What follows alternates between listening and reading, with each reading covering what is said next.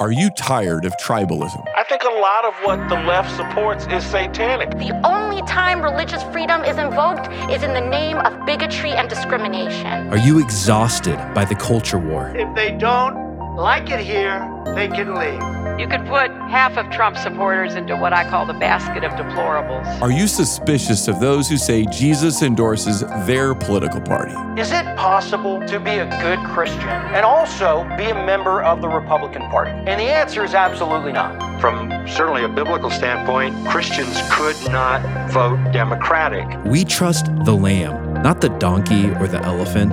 This is the podcast that's too liberal for conservatives and too conservative for liberals. I'm Patrick Miller. And I'm Keith Simon, and we choose truth over tribe. Do you?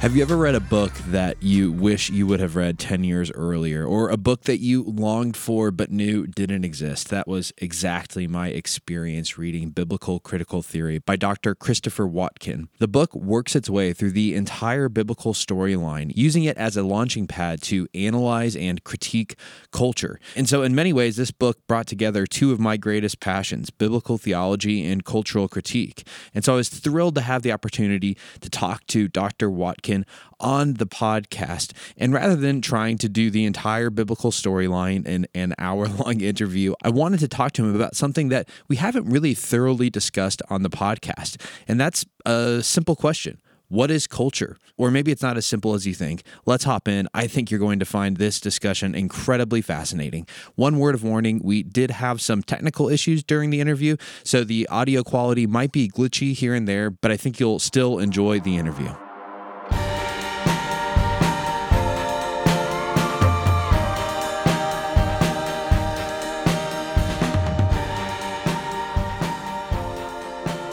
Christopher Watkin, it is a pleasure to have you on the show today. It's lovely to be with you, Patrick. Thank you so much for the invitation. Absolutely. I have to say, I am a bit of a fanboy of your book, so I'm a little bit nervous interviewing you right now. And I told you before this that if I was smart enough, this was the book that I would love to write. And I'm so grateful that someone who is smart enough to write it did all the hard work so I can avoid, you know, years of toil. How many years, by the way, did you put into writing this book? It was gestated over a long period. So I started off in about 2015 but I wasn't writing this book back then. I was just writing a cultural overview, I think it was in my own mind. And then there were fallow periods where no publisher wanted to touch it. And Alice and my wife and I thought, okay, well, this probably will never see the light of day. And then towards the end, there was a flurry of activity and it ballooned in size. And I did lots of work on it in the last year or so. Oh, well, that's fantastic. Well, I do want to encourage everybody listening to pick up your book, Biblical Critical Theory. You cover so much in this book, which we can really not even touch the tip of the iceberg of. But I want to start with where you start in the book, which is culture. This is a podcast that's about culture, and you wrote a book about how the biblical story can serve as a launching pad for incisive cultural analysis. And so, obviously, you know, I think this book was made for Truth Over Tribe, and I'm happy to have you on here. But your book opens with a sticky question that I I've spent two years of this podcast avoiding. I haven't actually answered this question at any point on the podcast, and it's this What exactly is culture? So, Chris, can you do the heavy lifting for me? Can you solve the problem and define culture once for all in Truth Over Tribe?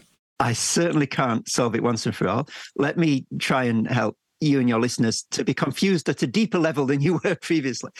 It's one of those words that if you look it up in a dictionary, you're going to get about 10 pages of definitions. So it's like nature.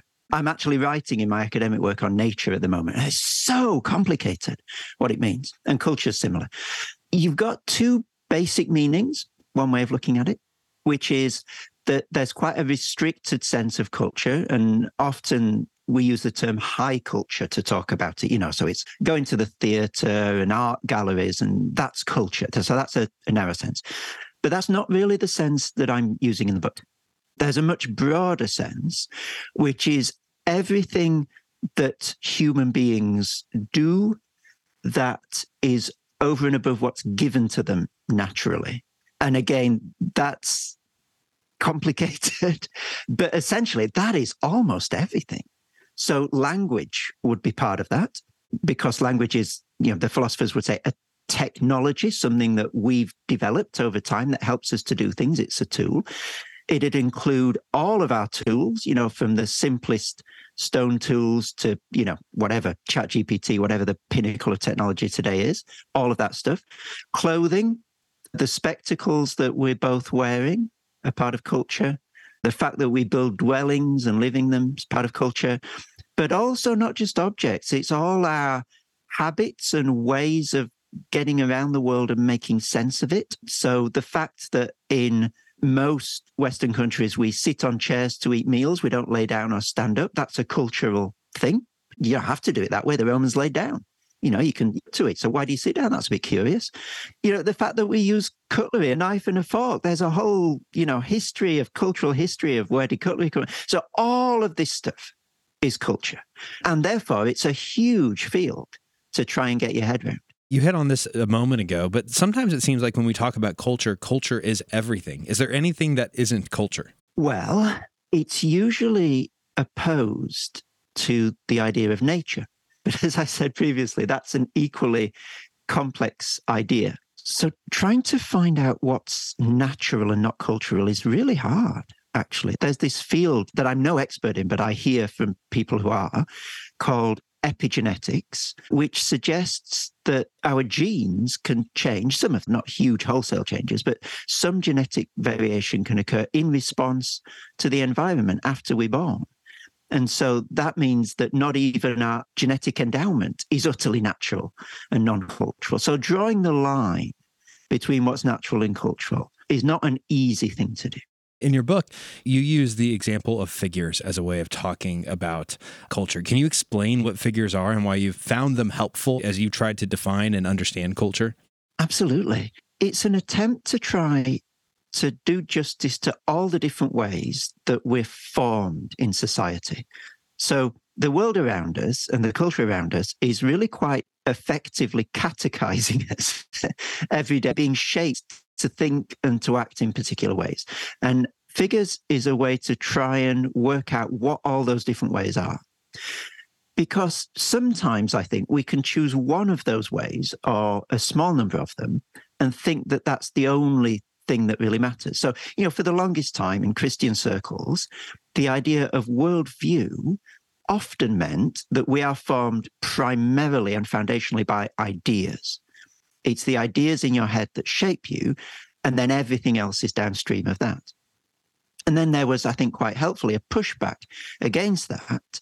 And there was a suggestion that no, it's our habits that are fundamental and ideas are downstream of habits. And I'm not sure that either of those quite capture the complexity of the way that we're formed. And so figures is an attempt to broaden that field. And so a figure is something that patterns or rhythms your way of being in the world. So, you know, we've already talked in this conversation about chairs. We sit on chairs, and that has a certain meaning for us. Either I'm about to eat a meal, or I'm not just passing through here, I'm going to stay a little while, or I'm tired, or, or, whatever it is. But that has a certain sense. And so chairs are one of the objects that pattern on rhythm, our daily experience. And so objects are one group of figures.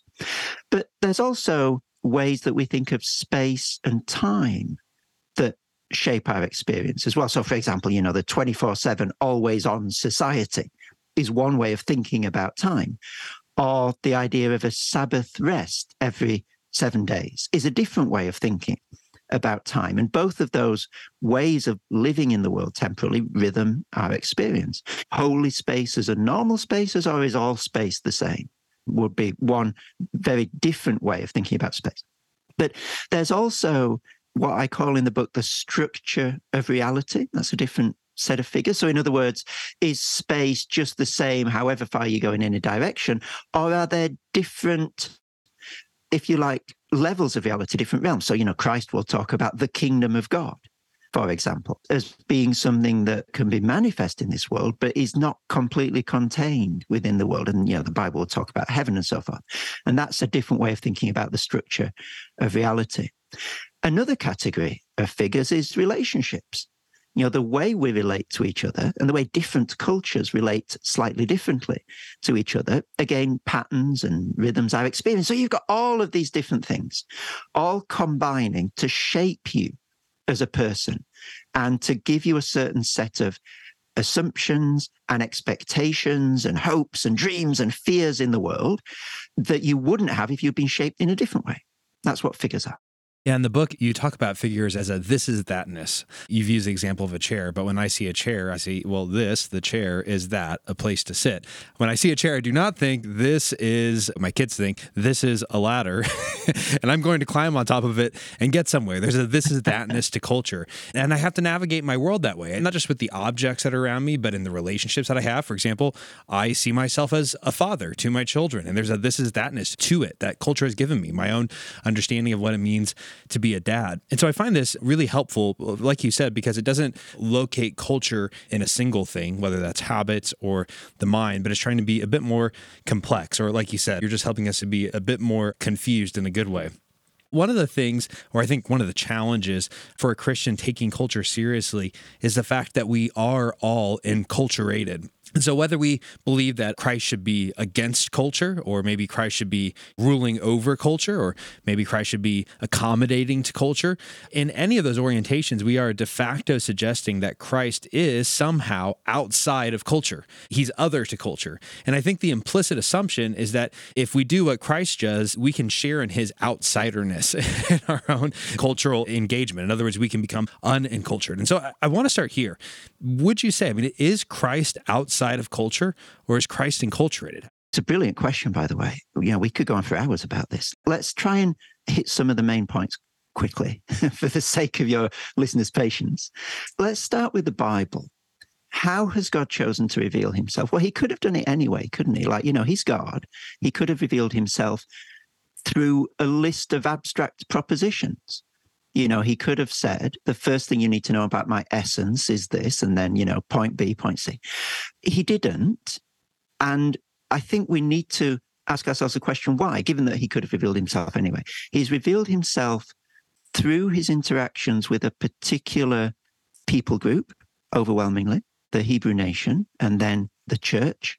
And he's revealed himself through a particular culture. So God chooses Abram in Genesis 12. And a lot of modern atheists have a huge problem with that because that's like so parochial, that's so specific. You know, if you're God, you should be universal, you should be speaking to everybody, but he doesn't. And then when the Lord of the universe himself becomes human, he becomes a first century Palestinian Jewish male carpenter's son. And again, you know, there's a passage in Richard Dawkins somewhere where he just rips this to shreds. He says, How narrow, you know, that the God of the universe should do this particular thing. It's just not worthy of a God. But it is the modus operandi of the God of the Bible. He speaks through and in culture. But wonderfully, he doesn't simply speak in and through one narrow culture. So, for example, there are other world religions where really you've got to become part of a particular culture to belong. You've got to learn a particular language, and you can sort of translate the scriptures, but it's not a proper translation. You've got to learn the original language. You've got to become part of the original culture, dress in a certain way, and so forth. That's really not the case with Christianity at all. Our fundamental sacred text is multilingual.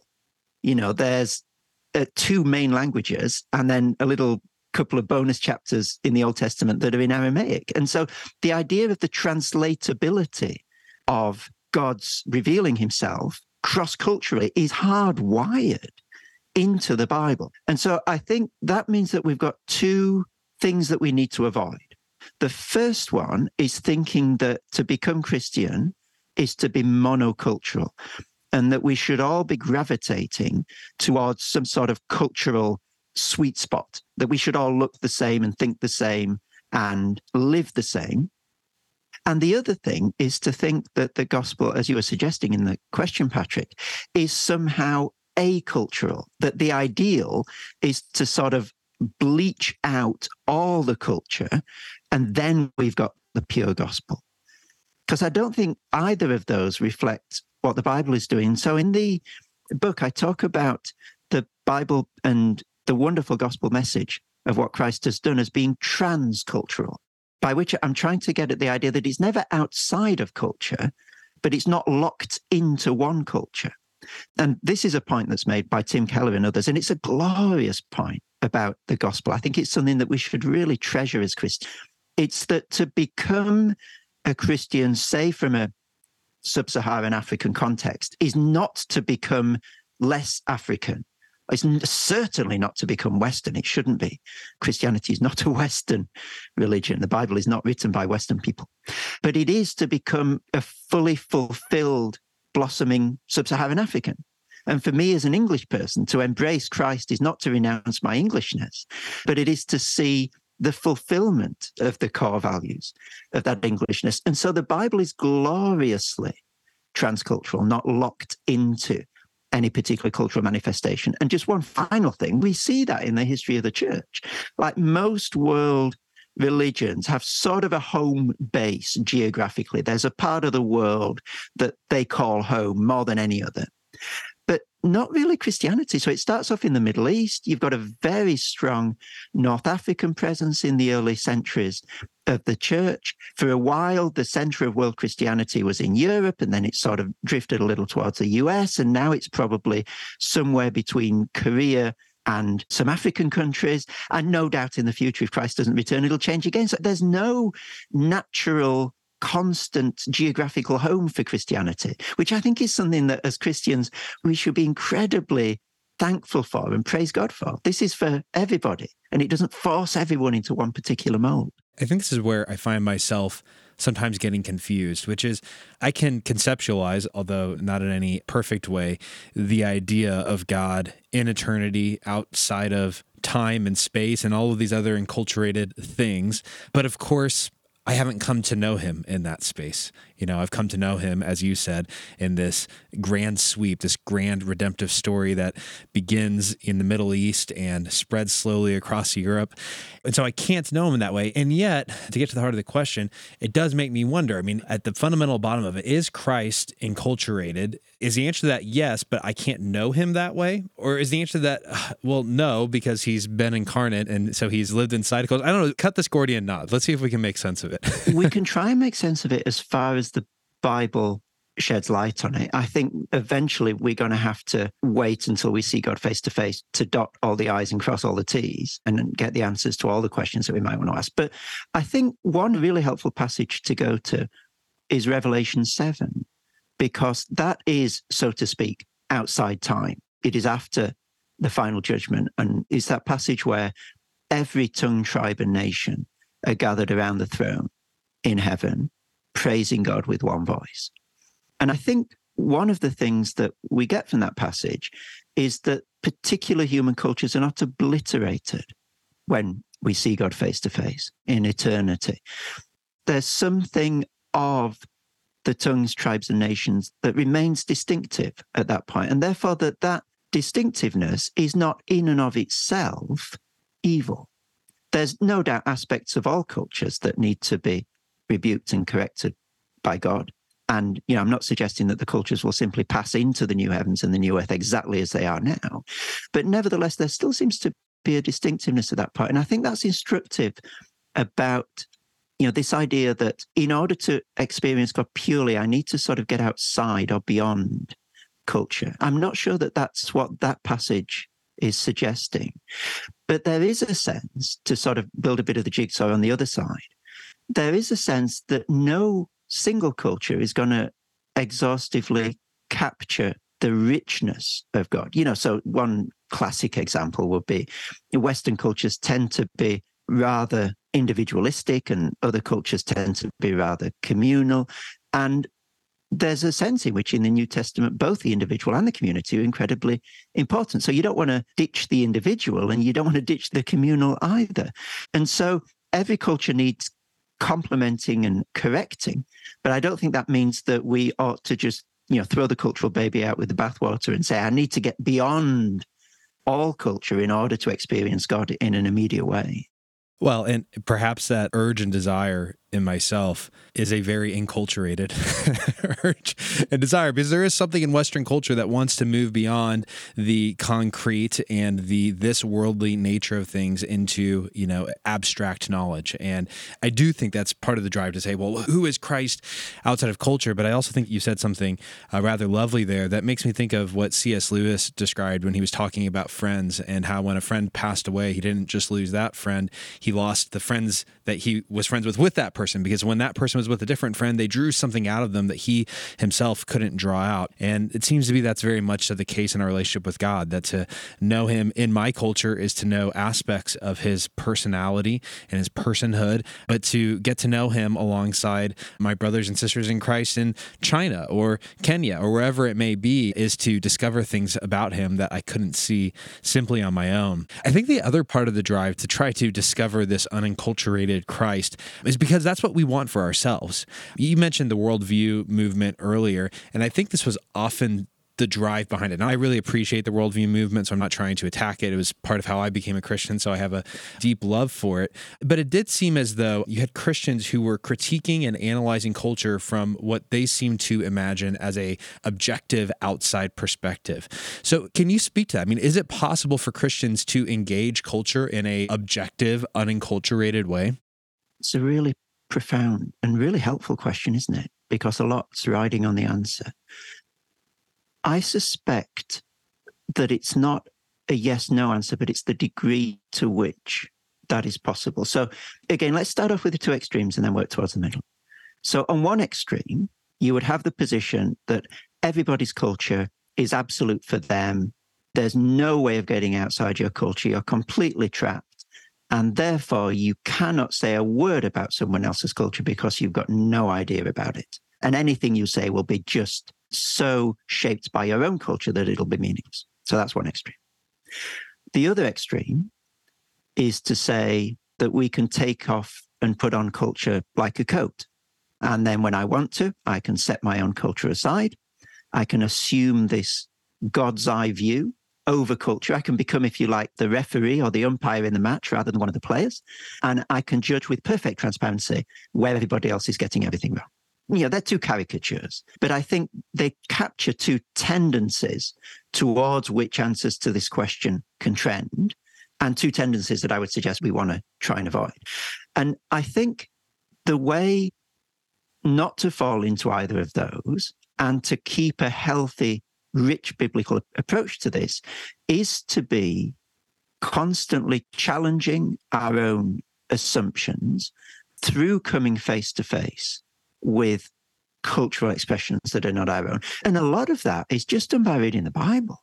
Like for us living in the 21st century, either in the US or in Australia or in the UK, the Bible is not our book in the sense that it's not written out of the cultural bubble that we're part of.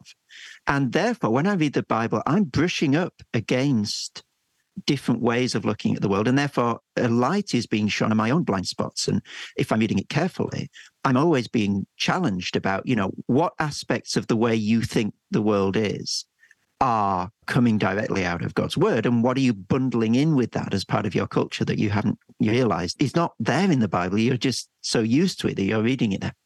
But you can do that in other ways as well. Now, C.S. Lewis has that wonderful essay, doesn't he, about reading old books. And his argument is that if you only read books that are written within your cultural bubble and in your period of history, then they're all going to share your blind spots and your hopes and your dreams. And you're never going to be able to examine those because they're just taken for granted. But if you read old books, people will have different blind spots to you and they might be very obvious to you because they're not yours. And you might think, you know, how could they possibly think that way?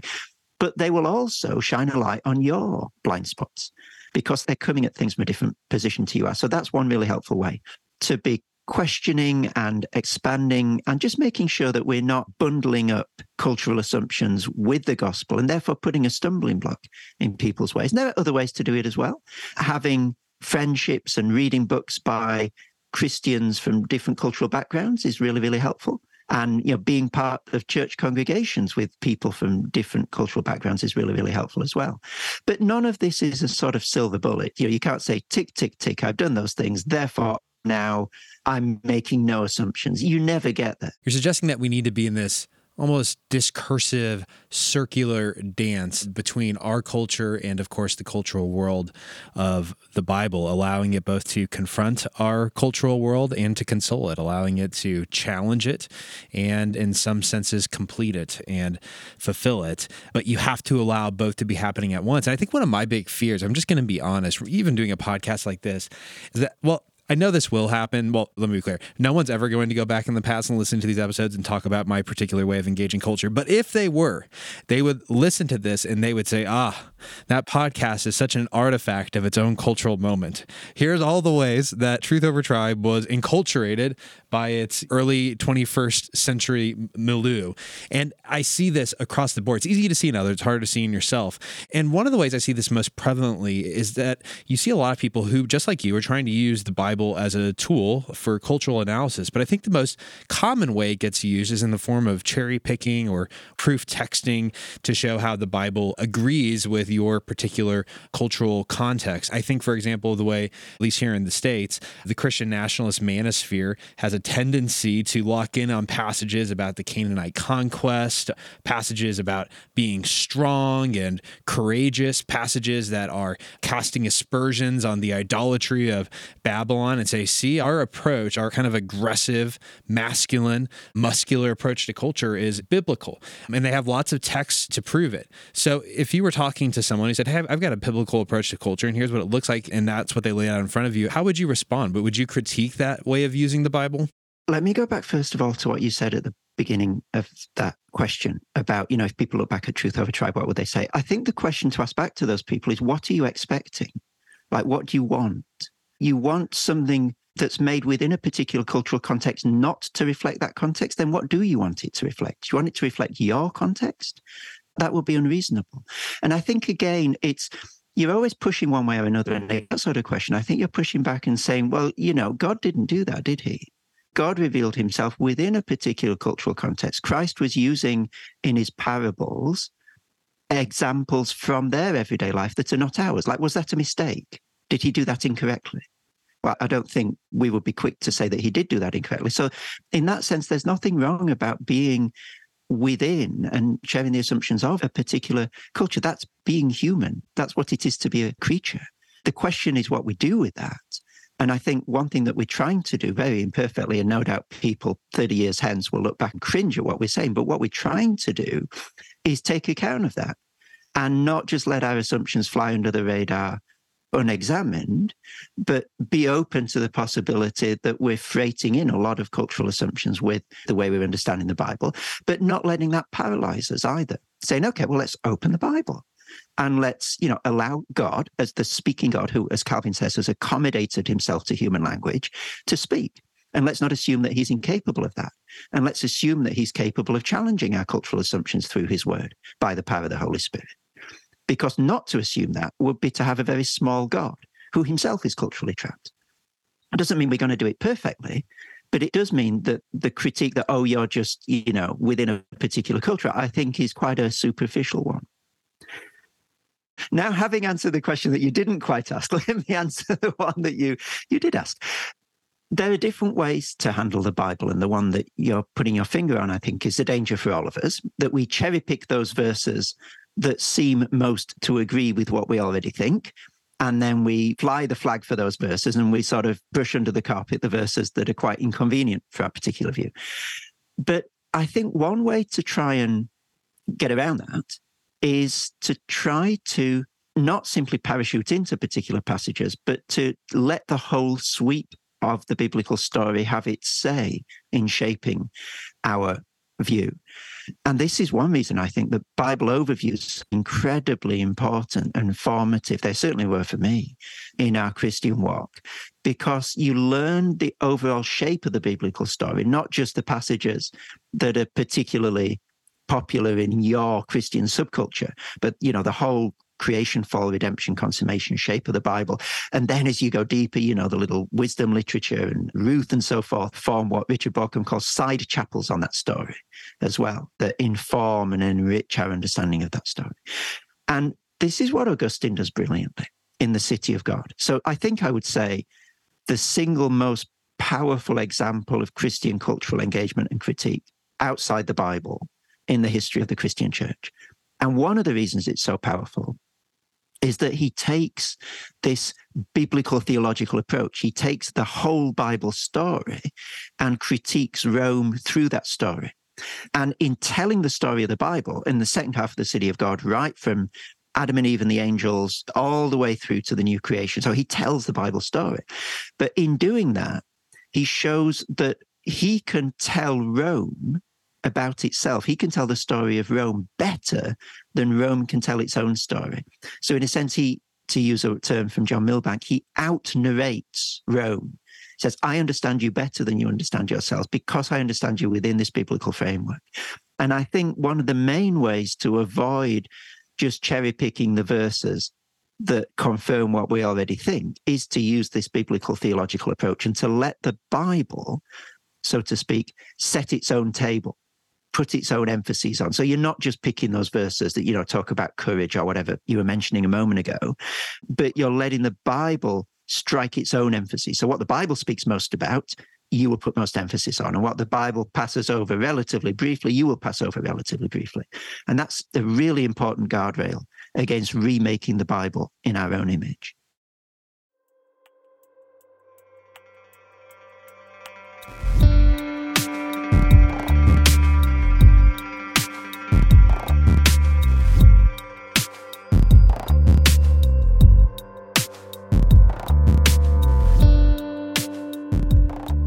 We'll get back to the episode in just a moment, but today I want to invite you to become a partner with us through giving. If you enjoy this podcast and God is using it to change your heart and make you more like Him, I hope that you will partner with us. If you've heard the stories of lives that have been changed, marriages that have been reconciled, church families that have been brought back together, that were divided by political tribalism, and you want to hear more stories like that, again, I hope you'll partner with us by giving. Of course, I wish we could pull off a podcast without any cost, but running these things can be expensive. And your partnership in ministry with us goes a long way towards making Truth Over Tribe sustainable in the long term. If you want to give, click the link in our show notes, or you can go to choosetruthovertribe.com slash give. That's choosetruthovertribe.com slash give. I hope you'll partner with us in this gospel centered ministry to glorify Jesus by fighting tribalism in our churches, in our communities, and in our families.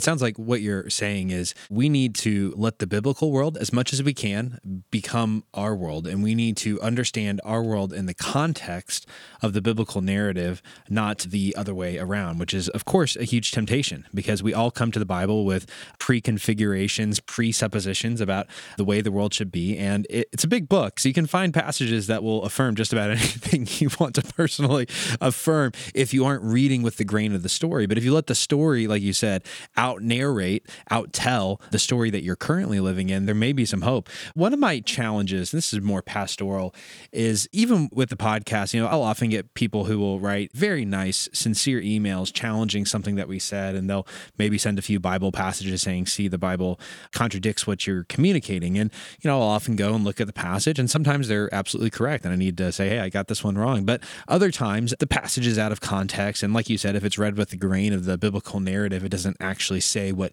someone might think it says on the surface. But I always have a challenge responding because it starts sounding very elitist, as though you need to have an MDiv or a PhD and you need to really understand the full sweep of the Bible to engage culture deeply as a Christian. And so I think there's a populist critique of this particular position, which would say, hey, I think the Bible is for everyone. The biblical narrative and the biblical story can speak to anyone. And you're putting a lot of guardrails up, as you just said, that make it difficult for an everyday Christian to read the Bible and think about culture in the way that you described. So, what would you say? I mean, how can an everyday average Christian who doesn't have time to go to seminary or read uh, many fine leather bound books avoid the cherry picking problem? How do we help shore up some of these weaknesses? Talking about ordinary and everyday Christians, I think there's a danger at its worst that language buys into a very worldly view of things. So I wouldn't be surprised if when we get to heaven, the people who are sort of paraded and have the celebrations about them are going to be the octogenarian grandmothers prayed for two hours every day and nobody ever knew about it in their lives. You know, their star sort of celebrity pastor has a seat in the back row cheering them on. You know, I think there's going to be an upside downness to heaven that should give us caution about the way in which that language of ordinary can be taken.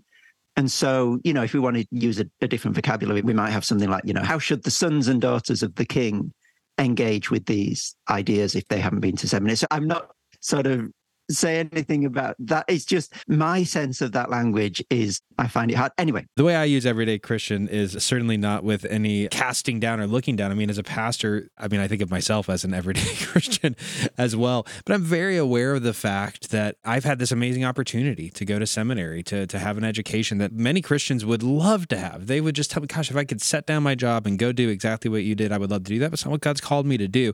And I don't want to communicate a way of reading the Bible or thinking about how we engage with culture, which, as we already said, is pretty much everything that implies to them, you need to be like me. You need to have my degrees. You need to have my knowledge to really do this well. I'm very fearful about that. So, how would you respond to that kind of pastoral concern?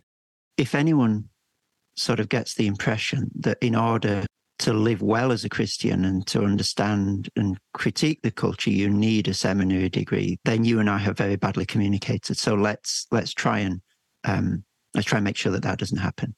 I think any Christian who reads the Bible has all the tools that she or he needs, and at its simplest, but not at, at its most simplistic. So this is still really deep, very simple to express. The shape of the Bible story is creation and fall and redemption and consummation. Now, you don't even need to use those big words. You know, God made the world, human beings turned away from him. God is rescuing them and he will judge the world and take his people to be with him forever. And in a sense, that's the shape of all cultural critique. And that's the distinctive Christian way of reading culture. Now, for those people who want a book to go away and read on this, this is Herman Dooyeweerd in The Roots of Western Culture. And he says all other cultures that he's aware of have a binary way of understanding how the world works. So there are two principles. So for the ancient Greeks, it was form and matter. And then for the medieval period, it was nature and grace. And for us, it's nature and freedom. Now, in a sense, that doesn't matter, but that's the philosophical background to this. And then he said, but Christianity is really different and really weird because it doesn't have just two terms that are in opposition to each other, but it has a story. And other views of the world don't have a story because there's nothing fundamental that changes over time. But for Christians, there is. Like with the fall, something fundamentally changed. And then with redemption, something fundamentally changes. Life is not, the world is not the same place after these things. And that's really quite strange in the context of different ways of looking at the world. And because Christians have a story, creation, fall, redemption, they can look at the world in much subtler and more complex ways than other people. So, for example, I can say that as a human being, I'm created in the image of God, and you know, all human beings are created in the image of God. And that means that we have a great dignity and a great worth in God's eyes. You know, we're not nothing, we're not just more dust. But we also know from Genesis 3 that we've turned away from God and that cursed is the ground and so forth. And that life, therefore, in this world at the moment is not as it should be. And it's messed up in all sorts of different ways. And even that relatively straightforward insight is just culturally the gift that never stops giving because it helps you to understand how human beings are capable of such wonderful acts of self sacrificial love and care and so forth, but also how we're capable of, you know, things like mass murder and genocide. And it's really hard to get a way of understanding human beings that can account for both of those if you don't have a story. Because what single principle can give you both um, you know, someone who will die for someone they haven't met because they want to save their life and give you a beautiful concerto and, you know, wonderful work of art.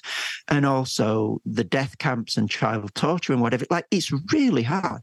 But because the Bible is a story, creation, fall, redemption, it allows you to account for human beings in a much richer way. And so that's just one example of how just starting on from these four words creation, fall, redemption, consummation it gives you an incredibly rich way of engaging with culture. That's beautiful. As I've thought about some of these questions around cultural engagement, one of the things that I've maybe personally found most troubling or challenging is the way in which I think sincere, well meaning Christians can fully agree on the analysis of a particular issue facing our culture and yet engage with it, act in reference to it in a way that is absolutely antithetical. We've gone down two different paths. So, you know, for example, you can have two people who agree with the biblical critique of self expressive individualism in our culture, and both can agree that our warped sex and gender ethics throughout much of America are a destructive articulation of that self expressive individualism. And we can agree about a whole array of ethical questions around LGBTQ identity and lifestyle and practice. And yet, how we think we should engage with LGBTQ people in our culture looks radically different. On the one side, you'll have someone that says, we need to actively resist this movement. We need to legislate against this movement. We need to do everything we can to stop this movement. And on the other hand, you have someone who would say, oh no, we have a really sordid history with LGBTQ people. And the proper response is to love them into the kingdom and to show them gentleness. One side wants correction, the other side seems to want connection. Because I do think there are sincere Christians on both sides who are well meant in their intentions with how they say we should engage. They agree on the analysis, they disagree on how we should engage. And so I'm just wondering, how do we sort these kinds of disagreements out? Because I think there are so many issues where this is exactly the case. I guess the first thing is that we shouldn't be surprised that there's disagreement because as you say it's one thing to sort of work out a series of principles or the way in which the bible might be brought to bear on an issue theoretically, but then to try and take those issues to a policy level, I think is often really complex. And there's not one obvious way to do it. Now, I'm a theory person, so I'm outside my comfort zone with these policy issues. But I think one way to think about it might be just imagine as a thought experiment that all Christians did end up agreeing perfectly on the, the fine details of policy in a particular area. Would that be a good and healthy thing or not? Well, I think given what the Bible says about who we are and in these last days, that our own way of thinking about things is not perfect, that there would be a certain sense in which be a worrying situation if there were no debate, if we weren't sharpening each other and seeking to explore and refine the views that we had. I think you would probably think that there was something deficient about that. Now, of course, when we see God face to face, I'm sure all these issues will become clear. In the same way that I don't think it's helpful as a Christian to say that there is only one particular expression of an economic system that is utterly biblical and all the other ones are utterly unbiblical. I think there's a wisdom call that comes when we think about how things work themselves out on the ground. And so perhaps the biblical category to think about this is wisdom rather than good and evil. So I'm not saying there isn't good and evil, and the Bible does speak about those very clearly. But when it comes to thinking about how should principles work themselves out, you know, in a complex society like the one that we've got, a, a, plural society. Most people in the society wouldn't call themselves Christians. So, how should Christians behave in such a society? It's not a right and wrong call, it's a wisdom call. And there's therefore room, as you were saying in the question, for Christians who are convinced that the Bible is true and seeking to work it out to come to different positions, and for that not to be in itself a problem or a reason to attack people on the other side because they don't agree with us. And it's a case, therefore, of seeking to understand which things are true and false things and which things are wisdom things. And that's not always easy. You know, that can be quite hard to work out. So I'm not suggesting, you know, you sort of click your fingers and all this becomes not a problem. There's a constant working through that's required. But I think when we assume that everything to do with policy must either be good or evil, I think we've gone beyond what the Bible would say. And we've missed that wonderful biblical category of wisdom that can really help us when it comes to working out how to live in a complex world. One of my fears with cultural engagement. Again the difference between analysis and engagement i don't know where the line is but let's just say acting and engaging because we don't just live in a culture. I mean we are acting within the places that we live. But i think one of my fears is that it often seems like christians myself included are seeking some sort of modernist solution. Like we want this one true right technique or methodology by which we can reliably engage culture.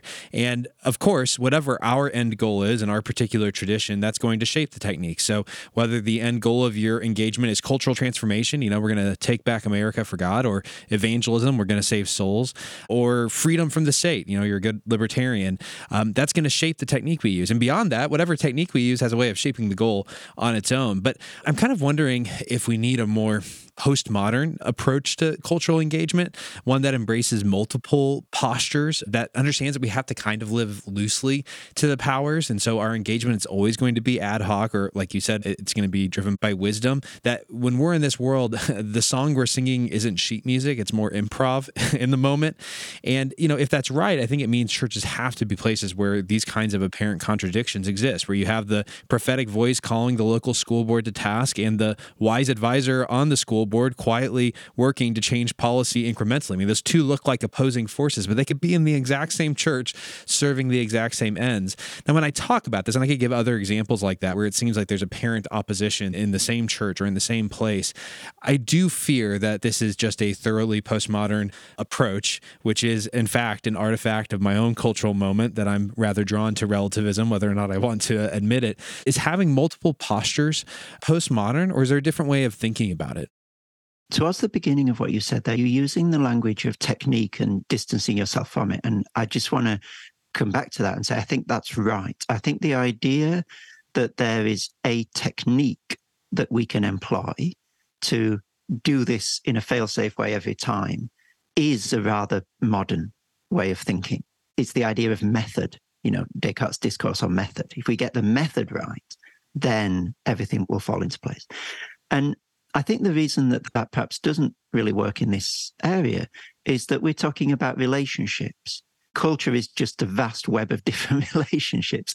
And relationships don't work terribly well with the idea of single methods or techniques. So if I you know, were to say to my wife, what is the technique that I should use to make our relationship work well? I'm not sure she would warm to that approach because they're complex and they're shifting, aren't they, relationships? And they require more of us than a set of steps to go through to make them work. I'm not sure that I would say that we need to become postmodern, though. I think what we need to become is more biblical in the following ways. As you were incredibly helpfully saying towards the end there, the Bible has a whole folio of different ways culture in it. You know, so your prophets stand up and shout and say everything that's wrong and call people to change. And then in the wisdom literature, you've got much more of a sense often of God's people working in the cracks of a culture, so to speak, of seeking to change what they can within their own little sphere of influence and rolling with a lot of the rest of it. So think of Daniel, for example, in the court of Babylon. You know, he's not standing up prophetically denouncing as his main mode of cultural engagement. He's learning it appears, the, the culture of the Babylonians, which would have included their religion and their occult practices. And he's working within that system, seeking to remain faithful to God. And the book of Daniel would suggest that he is remaining faithful to God. And so there are these different models of cultural engagement within the Bible. You know, that Esther does her thing. She's extremely bold, risks her life at one point. So there are all these different models. And I guess if we want to be fully roundedly biblical, as you were really helpfully saying, you're going to want all of those moments and all of those ways of engaging within the broad Christian church. You're going to want your prophetic moments and you're going to want your Daniel type moments and you're going to want your Esther moments. And not one of those, no single one of those, should be the only lens through which we view cultural engagement. Say, if you're doing it this way, you're being faithful. And if you're doing it any other way, you're not being faithful. Because that would be like taking scissors to the Bible and saying this bit of the Bible is helpful and those other bits of the Bible are not helpful. And I think ultimately we see what this can look like in Jesus because he plays the whole keyboard. He stands in front of the Pharisees and he looks them in the eye and you know, he seems to basically shout at them for a while and condemn them and call them out in a really aggressive way, using really quite vivid language. That's Jesus sort of being the prophet. And then he engages with the woman at the well who's messed up theologically. Like, you know, he could tear strips off her, he could really set her right, but he's really gentle and he doesn't go for the jugular and he helps her. You know, he's not affirming her in her misunderstanding, but he's very gently engaging with her. And I think our problem is that we often treat the woman at the well as if she were a Pharisee, and we often treat the Pharisees as if they were women at the well. In other words, we don't have that perfect pitch that Jesus had. And part of that is different temperaments. So I'm much more of a listener than a shouter. And therefore, I'm not Christ like in that sense. I don't play the full keyboard as he did. And this is one of the reasons why, and I love this in the question that you asked as well. You need the whole church to do this. So none of us have that full, you know, octave range that Jesus has in the way that he had but some of us are better at the gentle kind sort of walking alongside someone approach. Some of us are better at the shouting. All of us need to be trying to correct ourselves. It's not good for someone to say, Well, I'm a shouter, so I'm just going to shout all the time. All of us need to be seeking to become more Christ like, but it's only together as the church that we can begin to embody that full breadth that Christ showed and that the Bible shows in its different ways of engaging with culture. As you look at the sweep of the biblical story, are there any other characters or, or narratives that you think would be helpful fodder, good places for us to go to explore different postures towards our culture. You've given the example of Daniel, and we've talked about the prophet or Esther. Are there any other stories that, yeah, these are stories that we really need to attend to because, you know, even those two tend to fall into two broad categories, which is the person who's direct and confrontational and the person who is gentle and listening. But of course, our engagement with culture can be much more multifaceted than just those two apparent polarities. But are there any other stories or, or postures that you'd recommend we consider? Consider as we engage our culture? The one passage that has helped me perhaps more than any other over the years in answering this sort of question it's not a story, but it's a shape of engaging with culture, is what Paul is doing in 1 Corinthians 1, verses 18 to 31, where he's addressing the dominant cultural values of his age. You know, Jews demand miraculous signs and Greeks look for wisdom. So here are two things that you guys really value. You think you've arrived when you have these things. You know, look at me, I'm all wise, is sort of peak Greek having made it status. You know, that wisdom is the thing that you want. And then for Jews, these miraculous signs, it appears later on in the passage, what they're looking for is a demonstration of God's power. They say, We want power. We want to see raw power in these signs. And what Paul does with those two cultural values, I think, is again, you know, you could write books and books and books on how this can shape an approach to cultural critique because he does two things and they ought not to belong together and they do and it's brilliant that they do. So the first thing that he does is he sets the gospel in a stark antithesis to these values. So you know he says greeks you look for wisdom. I've got the foolishness of the cross and Jews, you look for miraculous signs. I've got the weakness of the cross. He says, don't come to the cross thinking it's what you're already searching for. If you want wisdom, all I've got is foolishness. A man strung up, you know, dying a criminal's death is not your picture of wisdom. And similarly, a man who can hardly even draw breath and is dying in agony is not a picture of power.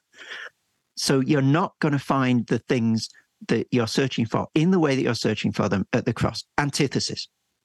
And at that point, the sort of mode of cultural critique that seeks to denounce the culture and to point the finger at the culture is sort of rocking back in its chair and thinking, Paul's our guy. Yes, Paul, you tell them, you know, the gospel is not the same as the culture. Fie upon your wisdom and down with your power. And if that's all that he said in that passage, they'd be right. But he doesn't. Intriguingly and deliciously, a couple of verses later, he goes on to say, that the foolishness of God is wiser than human wisdom and the weakness of God is stronger than human strength. What's he doing at that point? Well, he's taking this same word, wisdom, and he's actually saying that if you want the fullness of this thing that you're searching for, Sophia, if you want to find real wisdom, not the sort of paddling pool that you're using at the moment, then you need to come to the cross. Because actually, the thing that you look upon as foolish, God's foolishness, is wiser than human wisdom. And later on in the passage, he goes on to talk about how through God's wisdom we can come to know God, you know, the ultimate reality, the source of all things, the great God of the universe. And human wisdom can never do that. And at that point, all the people who take an approach to Christian cultural critique that says that the gospel is the fulfillment of the culture's values rocking back in their chairs and saying, Paul is our guy. You know, look, he's saying if you really want wisdom, you need to come to Christ because you'll only find true wisdom in Christ. And it's the fact that he can hit the antithesis really, really hard and embrace fulfillment really, really hard in the same passage that I think is just gold for our cultural critique. And it opens up for us a whole rich biblical paradigm of engaging with culture that neither reduces itself to simply denouncing and doing the antithesis thing as the only thing that we do, nor does it reduce us to simply saying, oh, carry on in the way that you are. You know, you Greeks looking for wisdom, and eventually you'll find the wisdom of Christ. So just a few steps further, and then you'll be. No, no, absolutely not. There's a repentance that's necessary.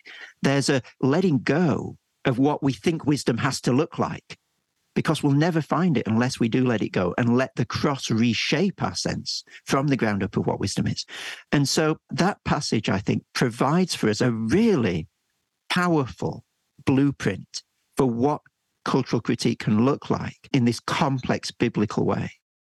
That's a great reference point and a good, not just example, but model for us to try to live into following Paul.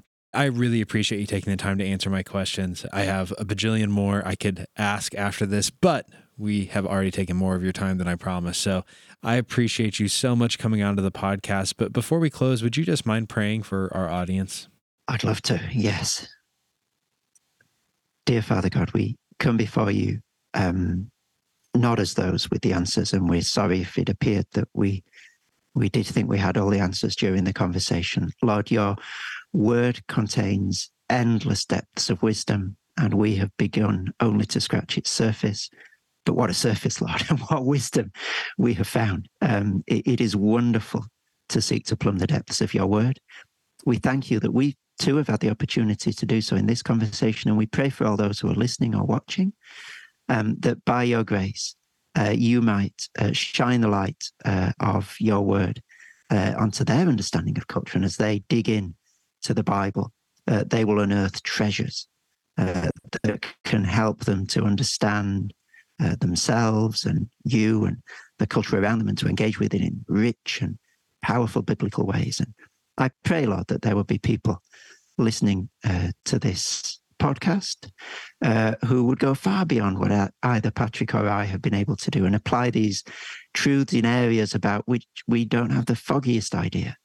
Um, and Lord, may together uh, we try uh, to um, to find and to to embody the richness of Christ's own different ways of engaging uh, with the people around him, uh, that we might be a church that points people to you and points people to Him. Amen. Amen. Thank you so much for being on the show with us today. If people are interested, is there any way that they can follow you or connect to your work? They can hop over to the website thinkingthroughthebible, all one word, dot com, where there's some of my talks and written pieces. And if people want to follow me on the platform formerly known as Twitter. it's dr for Dr. chriswatkin.com. Fantastic. Thank you so much for being with us today. Thank you, Patrick. It's been a real treat. Thanks for listening. If you found this podcast helpful, make sure to subscribe and leave a review. And make sure it's at least five stars. Stop. No, just be honest. Reviews help other people find us. okay, okay. At the very least, you can share today's episode. Maybe put it on your social, your favorite text chain. And if you didn't like this episode, awesome. Tell us why you disagree on Twitter at truthovertribe underscore. We might even share your thoughts in an upcoming newsletter.